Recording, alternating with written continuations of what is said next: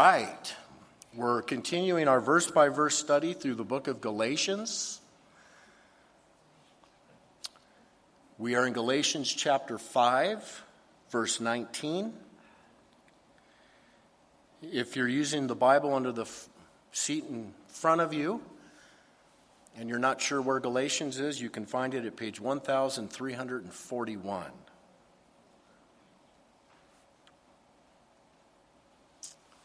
Love to have you turn with us and read along with us this morning. Lord, as we go into this new year, I do pray that we would have a new appetite, a new desire, a new commitment to you. Refresh us. Pray that we'd grow this year. Lord, individually, I pray that this church would grow. I pray that families would grow in the faith. Pray that your church worldwide would grow radically this year.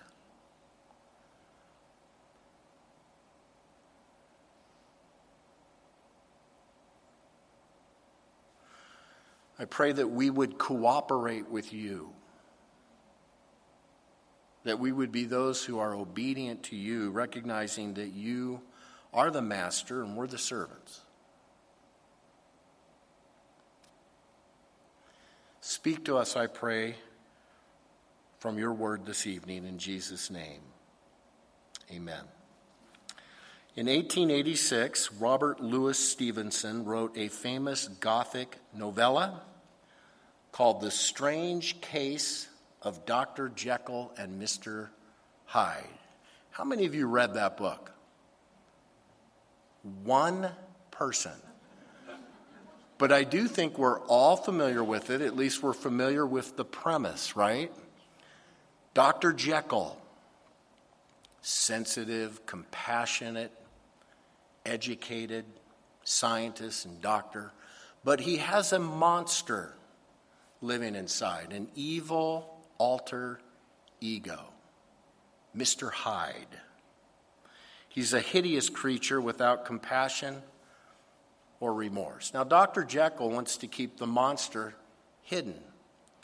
So he comes up with this serum to take, which is supposed to keep the monster at bay, but it doesn't work, and Mr. Hyde takes over. So sometimes he's Dr. Jekyll, sometimes he's Mr. Hyde, and by the end of the story, Mr. Hyde has taken over and killed them both.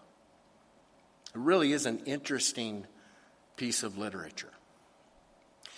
Well, there's a Dr. Jekyll, Mr. Hyde feel to our text this evening. Look what Paul writes in verse 19. He says, Now the works of the flesh are evident, meaning they're clear, they're obvious, they're easy to see. They are adultery, fornication, uncleanness, lewdness, idolatry, sorcery, hatred, contentions, jealousies, outbursts of wrath, selfish ambitions, dissensions, heresies, envy, murders, drunkenness, revelries, and the like, of which I tell you beforehand, just as I told you in the past, that those who practice such things will not inherit the kingdom of God. But the fruit of the Spirit is love, joy, peace long suffering, kindness, goodness, faithfulness, gentleness, self control. Against such there is no law. So notice first in verse 19 that Paul mentions the flesh. Flesh. Now that's Mr. Hyde. He says the works of the flesh are evident.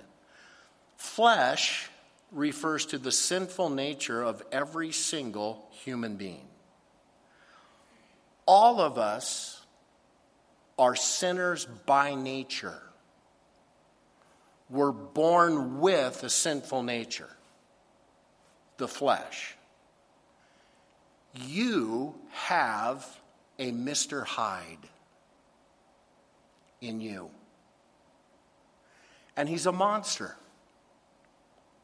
And he's capable of all kinds of atrocities and wickedness and depraved, sinful activities. Look at this list the works of the flesh sexual sin. Verse 19, adultery. That's having sexual relations with anyone other than your spouse, or having sexual relations with someone who's married to someone else. Fornication. That's the famous Greek word porneia. We get the word pornography from that. It speaks of all sexual immorality, all sexual sin. Now, understand, according to God's word, sexual activity is only permitted within the context of a marriage relationship between one man and one woman for a lifetime. All sexual activity outside of that is fornication, porneia, a work of the flesh. Uncleanness could be translated filth, filthy sexual perversion. So that would include pornography, prostitution, homosexuality, transgender activity, all of that kind of stuff. Dark, depraved, unclean. Lewdness is a word that speaks of sexual excess. Someone who's driven, who lives by sexual perversion. Those are works of the flesh. Your sinful nature has the capacity to do that junk. Then there's a couple of works of the flesh that have sort of a religious overtone to them, if you can believe it. Idolatry, verse 20. Idolatry is elevating anything or anybody or any concept above God. We were all made and created to know God, to love God, to worship Him alone. When you worship anything higher than God, that is a work of the flesh.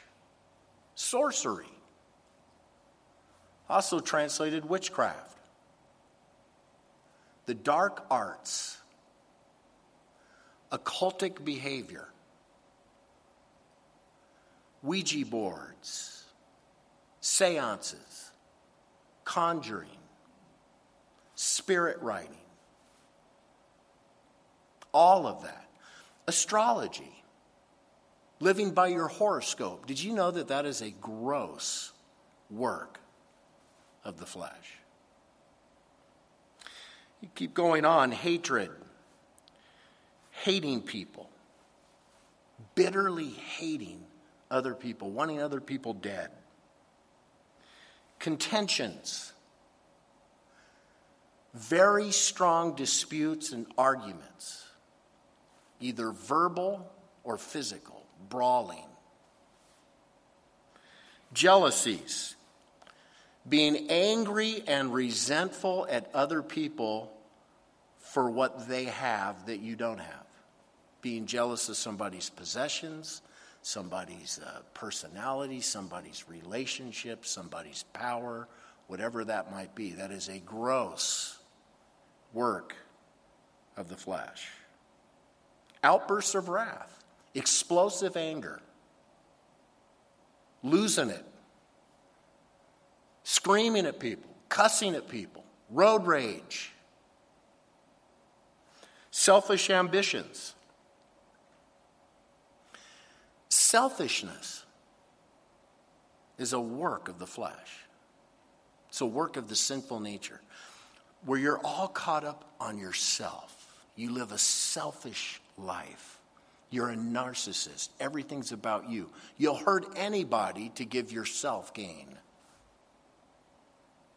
A work of the flesh. Dissensions, heresies, these, both these words speak of division. This speaks of people who actively try to divide people and create factions to get one group against another group, creating all this division and unrest. Boy, does that ring a bell in our political environment, don't you think? The division that's being created. Envy, very closely related to jealousy. Murders, killing people. Violence all those characteristics, all those works of the flesh that I just mentioned, those are the ones that create societal unrest. They tear apart friendships and marriages, countries, communities. Ugliness. Verse 21 says drunkenness, intoxication, getting wasted. It would speak of any type of substance abuse abusing alcohol, cocaine, marijuana, fentanyl, heroin. That is a work of the flesh. Revelries. Just substitute this word for that. Parties. Party, party, party. Gatherings with people that are drug fueled, alcohol abused, sexual immorality. Rampant. So, this is the type of activity that might happen in a nightclub, a bar, somebody's big party in their backyard. You know, party, party, party. I got to tell you, that really, to me, that's the big thing in America party, party, party. Everyone has to party, party, party. Those are works of the flesh. And notice that's not an exhaustive list. Just as I told you beforehand in time past, that those who practice such things will not inherit the kingdom. I'm sorry envy, murders, drunkenness, revelries, and the like. Meaning there's a lot more works of the flesh that are very evident. So, the work of the flesh, the Mr. Hyde, all of us have that sinful nature, and all of us are capable of living that way. And by the way, we live in a society that promotes that, that elevates it, don't we? In fact, you could read these verses that I just read, and they could serve as a synopsis for many movies and TV shows and books. Come see our movie and learn about adultery, fornication, uncleanness, lewdness, idolatry, sorcery, hatred, revelries, drunkenness, party, party, party. The works of the flesh. And by the way, the warning is very strong in verse 21. Those who practice such things will not inherit the kingdom of God. Key word there is practice. If that's your lifestyle, if that's your continual behavior in life, if that's your repeated disposition, this is how you are day and day, then Paul says you're not going to inherit the kingdom of God. If what we just read characterizes your lifestyle, you're not saved. Your Mr. Hyde without any restraint. Your sinful nature has no restraint. you won't inherit the kingdom of God. So that's Mr. Hyde. Let's go to the good doctor, shall we? Dr. Jekyll. Look what he says in verse 22.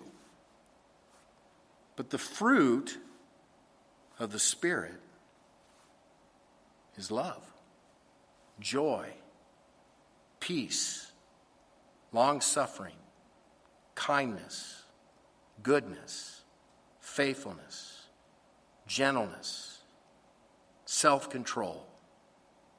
Against such, there's no law.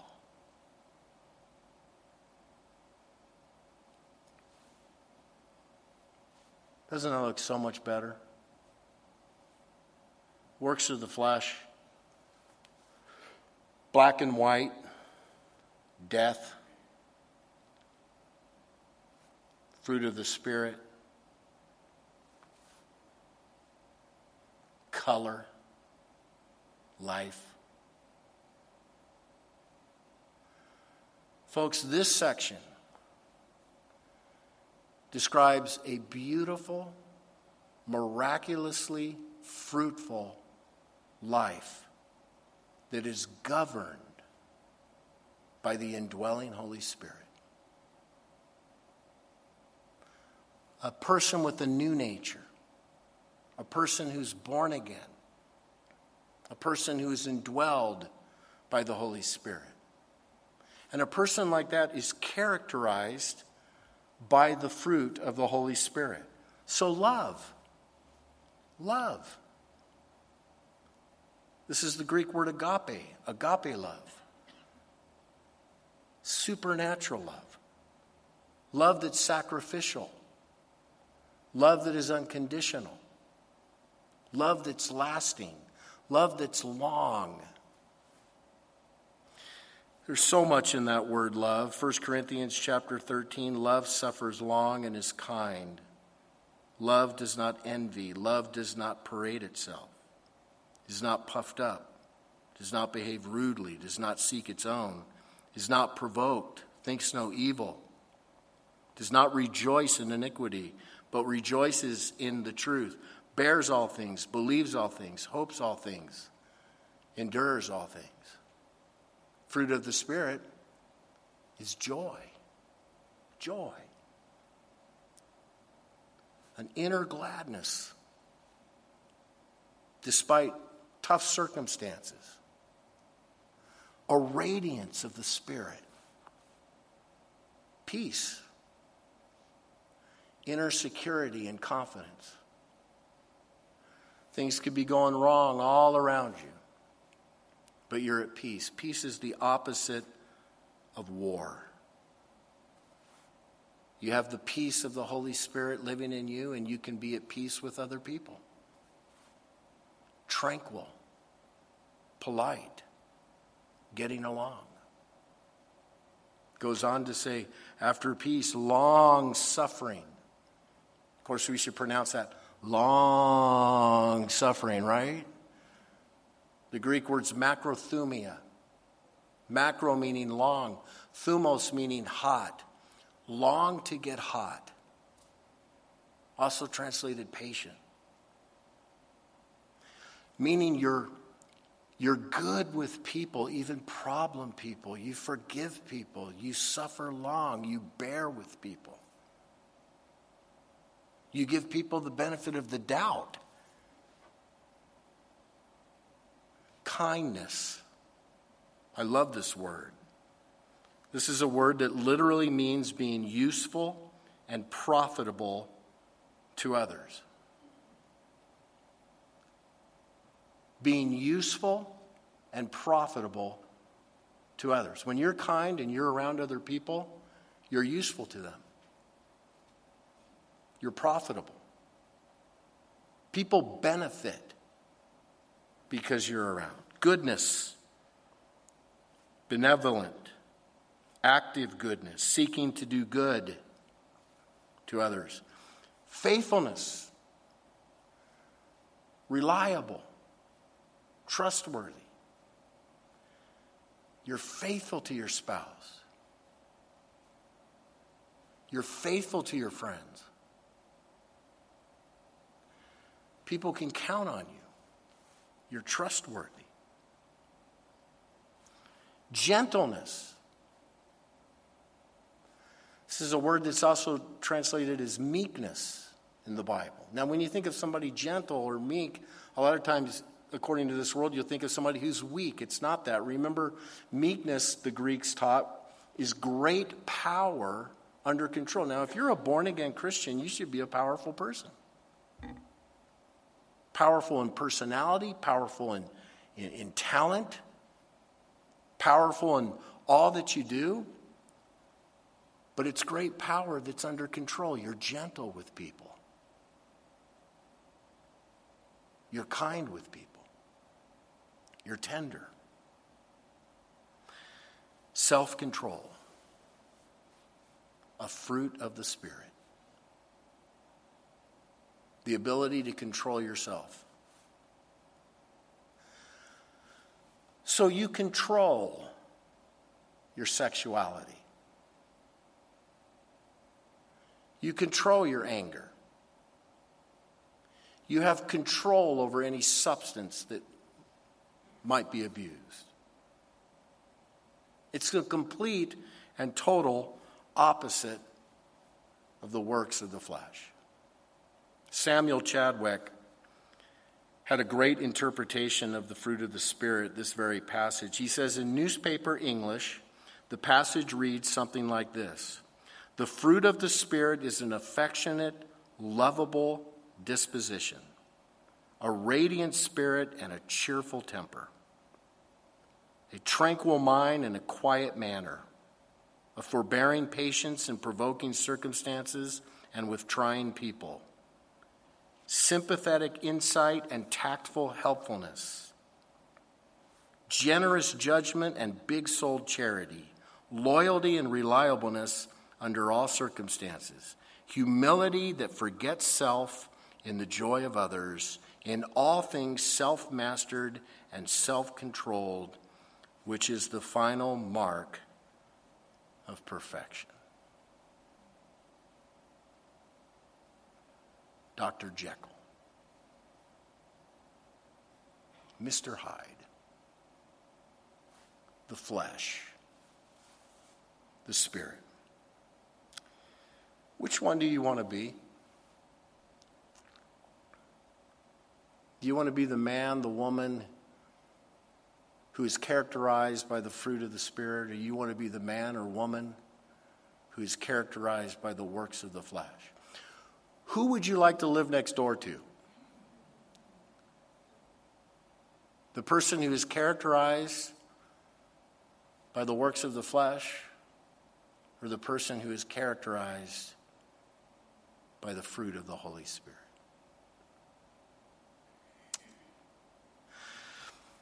How do we get like that?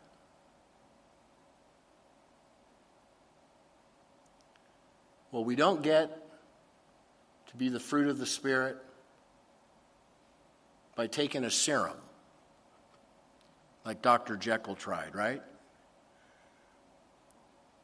It comes by the powerful work of God. It comes through salvation.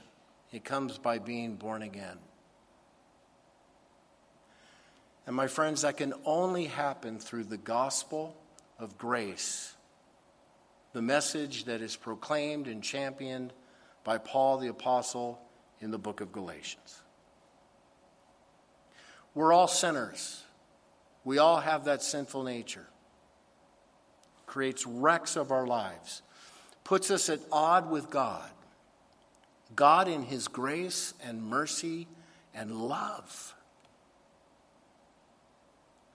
provided His Son, provided a way, sent Jesus, the Son of God, who came to give His life for the sins of the world, to take the penalty that we deserved he died on the cross for our sins. On the third day, he rose again. And the glorious gospel message is that when you place your faith and trust in Jesus Christ, all of your sins are forgiven and you become born again, transformed on the inside, and filled with the Holy Spirit. And all of that by the grace of God. You can't save yourself. You can't do enough good works. You can't be religious. It is the power of God.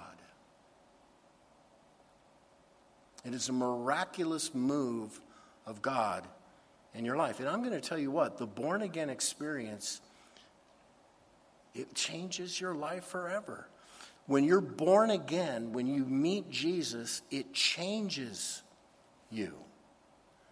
I remember when I gave my life to Jesus, even at the age of seven.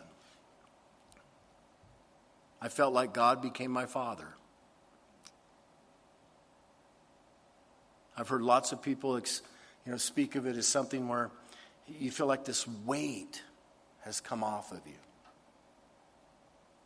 The blinders have come off. Have you experienced that? Only the power of God. Now, I'm not saying that everyone's going to get goosebumps and have the same type of emotional reaction, but my friend, when you give your life to Jesus, you encounter God. And there's a miracle that should take place in your heart where you're changed and you know it. Has that happened to you? You say, Well, I'm, I'm, I'm really not all sure if that's happened. Uh, you'll know. You'll know. And maybe what needs to happen is you need to, to get alone with God, to ponder your own wickedness, your sinfulness, to understand how desperately you need a Savior, and to think about what Christ has done for you, and to go to Him yourself and cry out. Ask Him to be your Lord and Savior. Ask Him to change you. Ask Him to make you born again. We cannot save ourselves. Okay, now listen carefully. The Christian life doesn't end with conversion. The Christian life begins with conversion. There's a process that you follow as a Christian. There's growth that must take place. When you give your life to Jesus Christ, you're born again into the family of God as a baby, and you need to grow. But you also need to understand this you're in a war. I don't know if you know this, but when you gave your life to Jesus Christ, you entered a war. It's a battle. And it's a battle that's going to take place your whole life. The devil is your enemy. The devil wants to stop you from growing, wants to stop you from reproducing. The world system is your enemy. But here's the thing your greatest enemy is you. The flesh. You see, when you give your life to Jesus Christ, you are born again, you are given a new nature, but you still have the old nature. You have the old sinful you.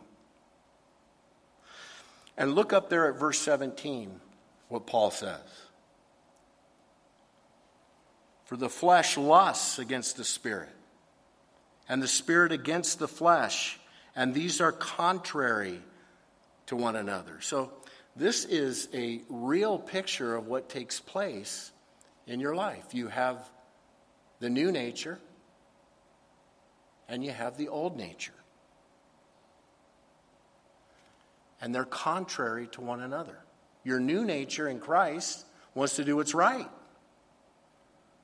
Your old nature wants to do what's wrong. And they battle one another. Scofield gave this wonderful illustration about these two trees. He says the problem of the Christian life is based on the fact that so long as the Christian lives in this world, he is, so to speak, two trees the old tree of the flesh and the new tree of the divine nature implanted by the new birth. And the problem itself is how to keep barren the old tree and to make fruitful the new tree. That is a perfect illustration of what exists in the life of every single Christian. There's two trees. And you have to keep the old tree barren and make the new tree fruitful. And uh, I'm not going to put a, a rosy perspective on this. This is a this is a battle that every single Christian faces, and this is a battle that will never go away this side of heaven. You know, I've actually met Christians that think when you become a Christian, your flesh gets eradicated, and that you can reach a point where you no longer sin in this life. Not one sinful thought, or action, or deed. Bonk. Wrong answer, right? There's no way. This passage is not teaching that. This passage teaches that it will be a lifelong conflict and fight. I've been a Christian a long time. I still feel the struggle. From the personal experience of many people as Christians, the struggle's still there. I can't think of a more amazing Christian than the Apostle Paul himself. And Paul said in Romans chapter 7 What I'm doing, I do not understand, for what I will to do, that I do not practice, but what I hate, that I do. That's Paul the Apostle. He goes on to say, For I know that in me, that is in my flesh, nothing good dwells, for to will is present with me, but how to perform what is good I do not find. For the good that I will to do, I do not do, but the evil I will not to do, that I do. That's, that's Paul.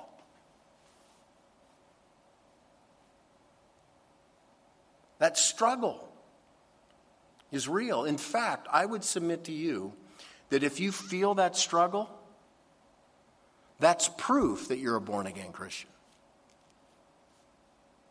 If you don't feel the struggle and you just sin, you're not born again. I agree with one scholar who said, Indeed, one may go further and say that this is a specifically Christian conflict. We do not deny that there is such a thing as moral conflict in non Christian people, but we assert that it's fiercer in Christians because they possess two natures flesh and spirit in irreconcilable antagonism.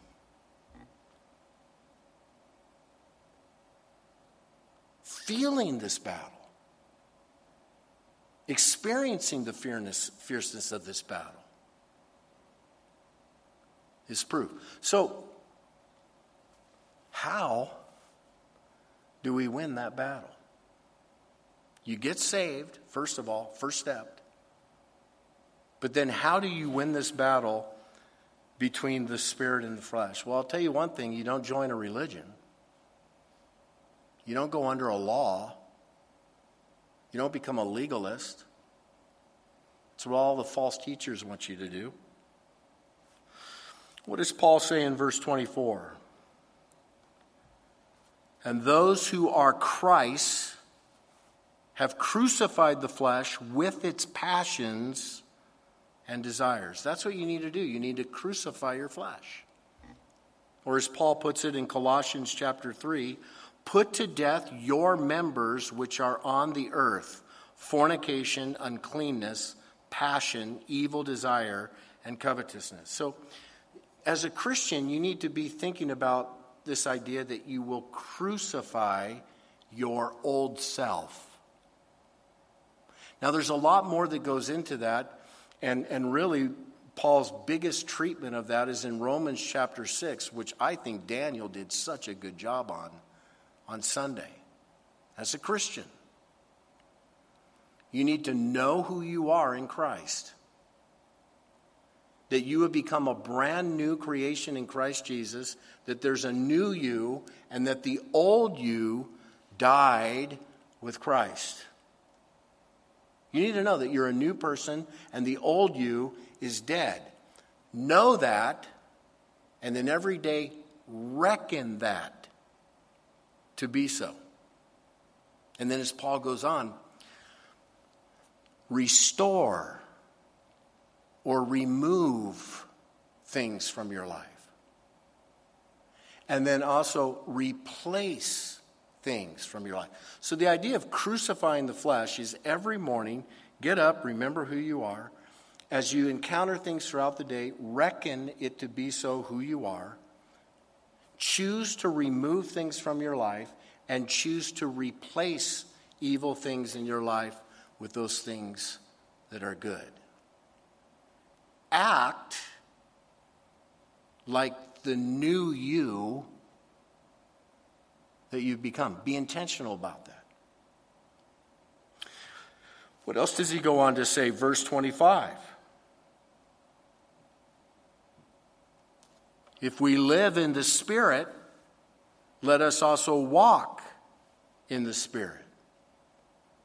And then look also at verse 16. I say then, walk in the Spirit, and you shall not fulfill the lust of the flesh. So, as a Christian, you know these things about who you are in Christ, and you also live a life that is dependent upon the Holy Spirit who indwells you and will never leave you or forsake you. To walk in the Spirit means to, to live your life in a constant dependence upon the Holy Spirit. You know, really, the power of the Holy Spirit is what sets Christianity away from all of the other religions that are self effort. I want you to think about this for a moment. The Holy Spirit of God lives in you,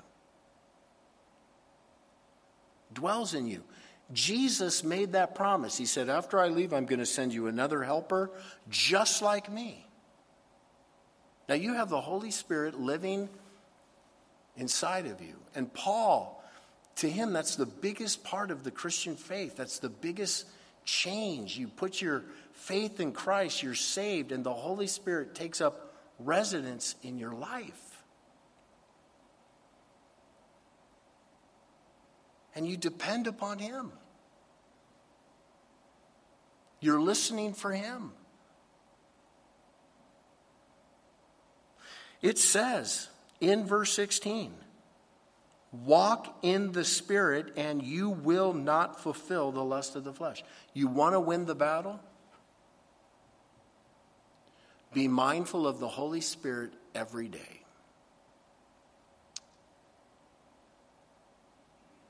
Be dependent upon Him. Let Him produce that fruit in your life. Never lose your sense of awareness of the Holy Spirit.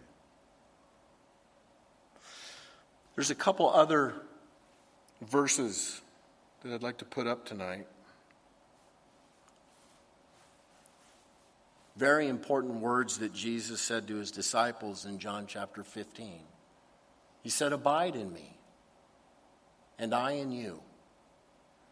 As the branch cannot bear fruit of itself unless it abides in the vine, neither can you unless you abide in me.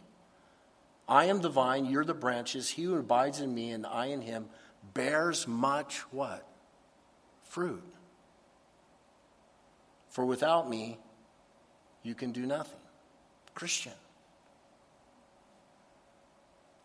The Christian faith is not a religion, it's not rules and regulations. It's remembering who you are every day, it's being dependent upon the Holy Spirit, and it's abiding in Jesus Christ.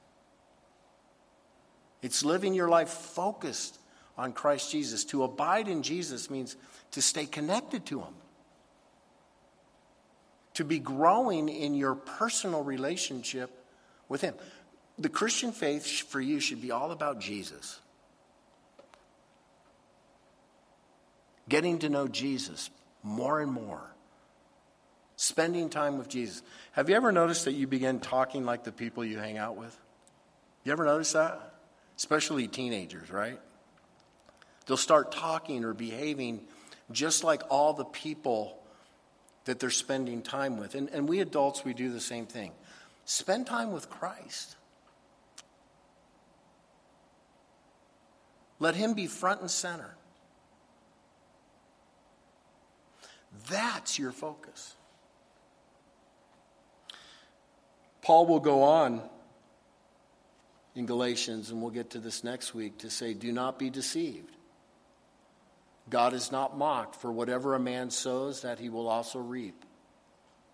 For he who sows to his flesh will of the flesh reap corruption, but he who sows to the Spirit will of the Spirit reap everlasting life. The, the law of, of sowing and reaping.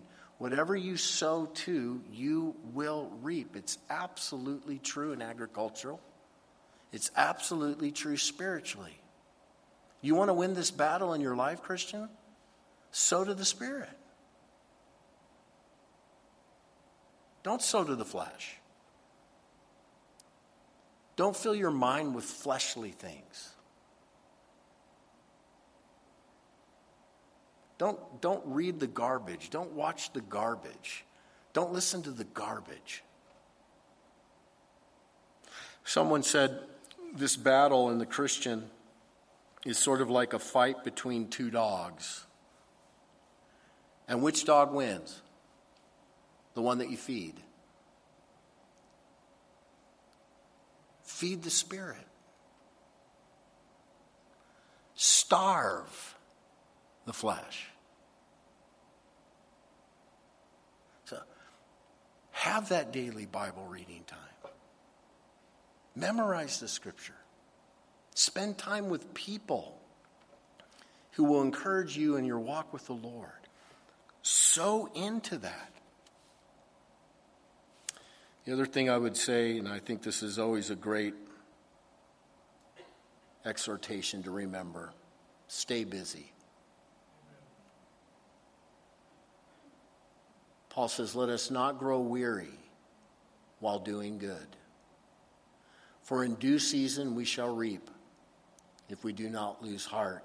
Therefore, as we have opportunity, let us do good to all, especially to those who are of the household of faith. Oh, my brother and sister in Christ, don't grow weary in doing good.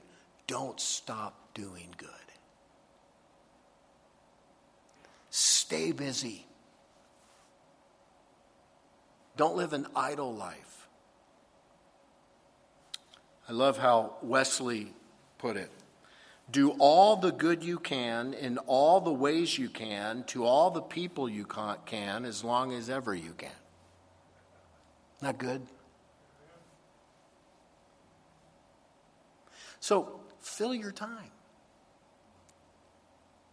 You got too much downtime and it gets you in trouble? Fill it. You got some downtime? Go serve soup at a soup kitchen. Get involved in the studies at your church.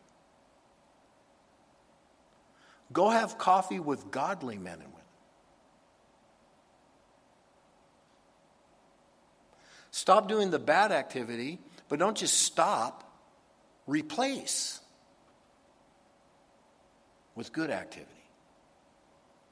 As it says in Romans 6, present, present the members of your body to God as instruments of good.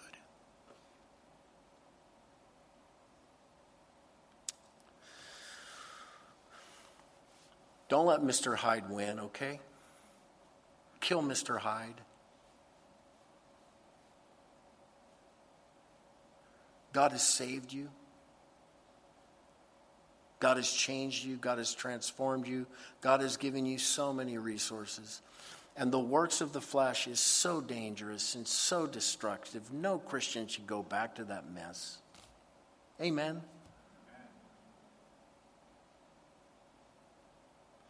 You're a born again Christian now. Don't forget who you are. You are a spectacular miracle. You're a new person in Christ Jesus. Act like it. Make use of it. Reckon it to be so. Please understand that you're a temple of the Holy Spirit. Depend upon Him. Please understand that you have a personal relationship with Christ. Abide in Him. Sow to your spirit, not to the flesh. Stay busy. Now, again, as Christians, we're not going to live that perfect a life. We're going to make mistakes. We're going to go through some rocky roads. The scripture tells us exactly what to do when that happens confess your sins, come back to Christ, confess your sins, ask Him to restore you, ask Him to renew you, and He'll do exactly that. There are so many chances with God. He's so generous, so gracious. If you've blown it,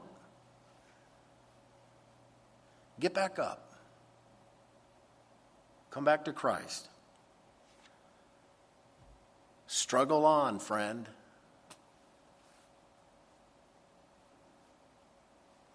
Heaven is coming, by the way, where there will be no more sin, no more sinful nature, no more Mr. Hyde. But until that day, until that day, struggle on, fight. Let's bow our heads. Let's close our eyes.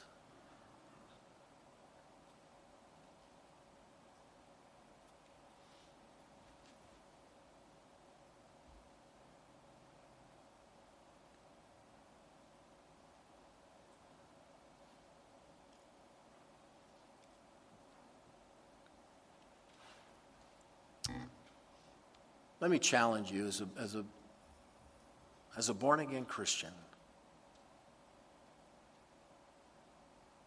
You're separate from this world. Don't live like that.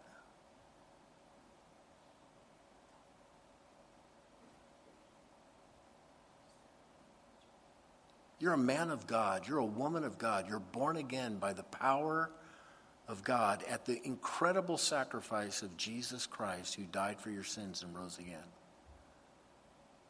Do you recognize how powerful that is?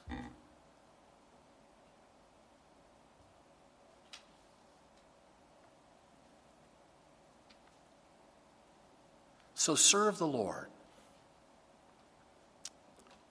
Live for Him. If there's some changes in your life, if there are some things that you need to remove, remove them. If you need to get more busy about serving Him, then do so. If you need to start hanging out with other people that will influence you in a more godly way, do so. He's worth it.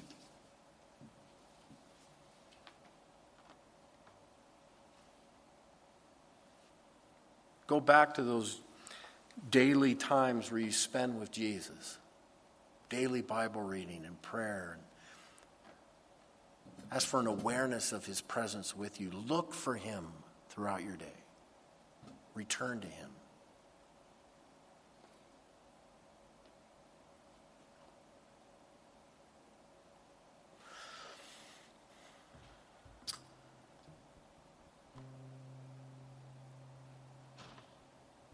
And maybe you're here tonight or you're listening online and, and uh, man, your life's dark. It's ugly.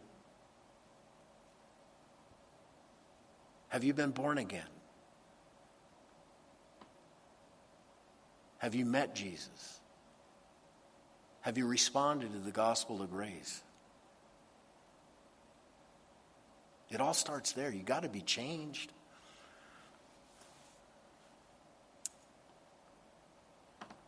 Bible says that those who are in Christ Jesus are a brand new creation. The old is gone, the new has come. Has that happened to you?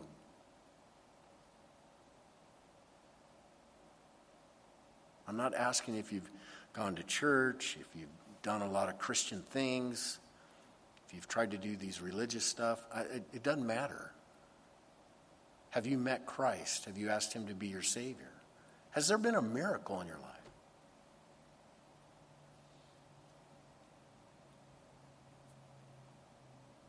I would be delighted right now to lead you in a prayer.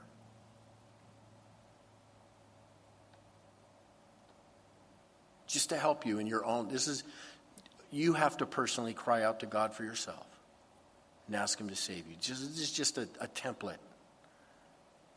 But in your heart, say to Him something like this Lord, save me. Remove this burden of guilt Take it away.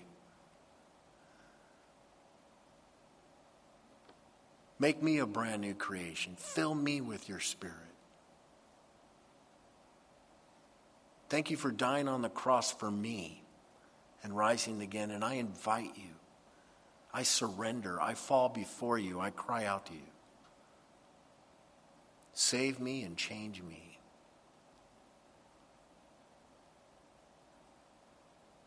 Make me born again.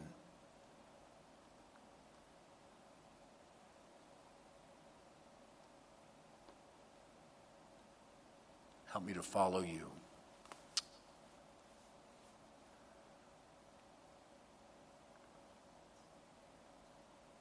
Jesus' name, amen.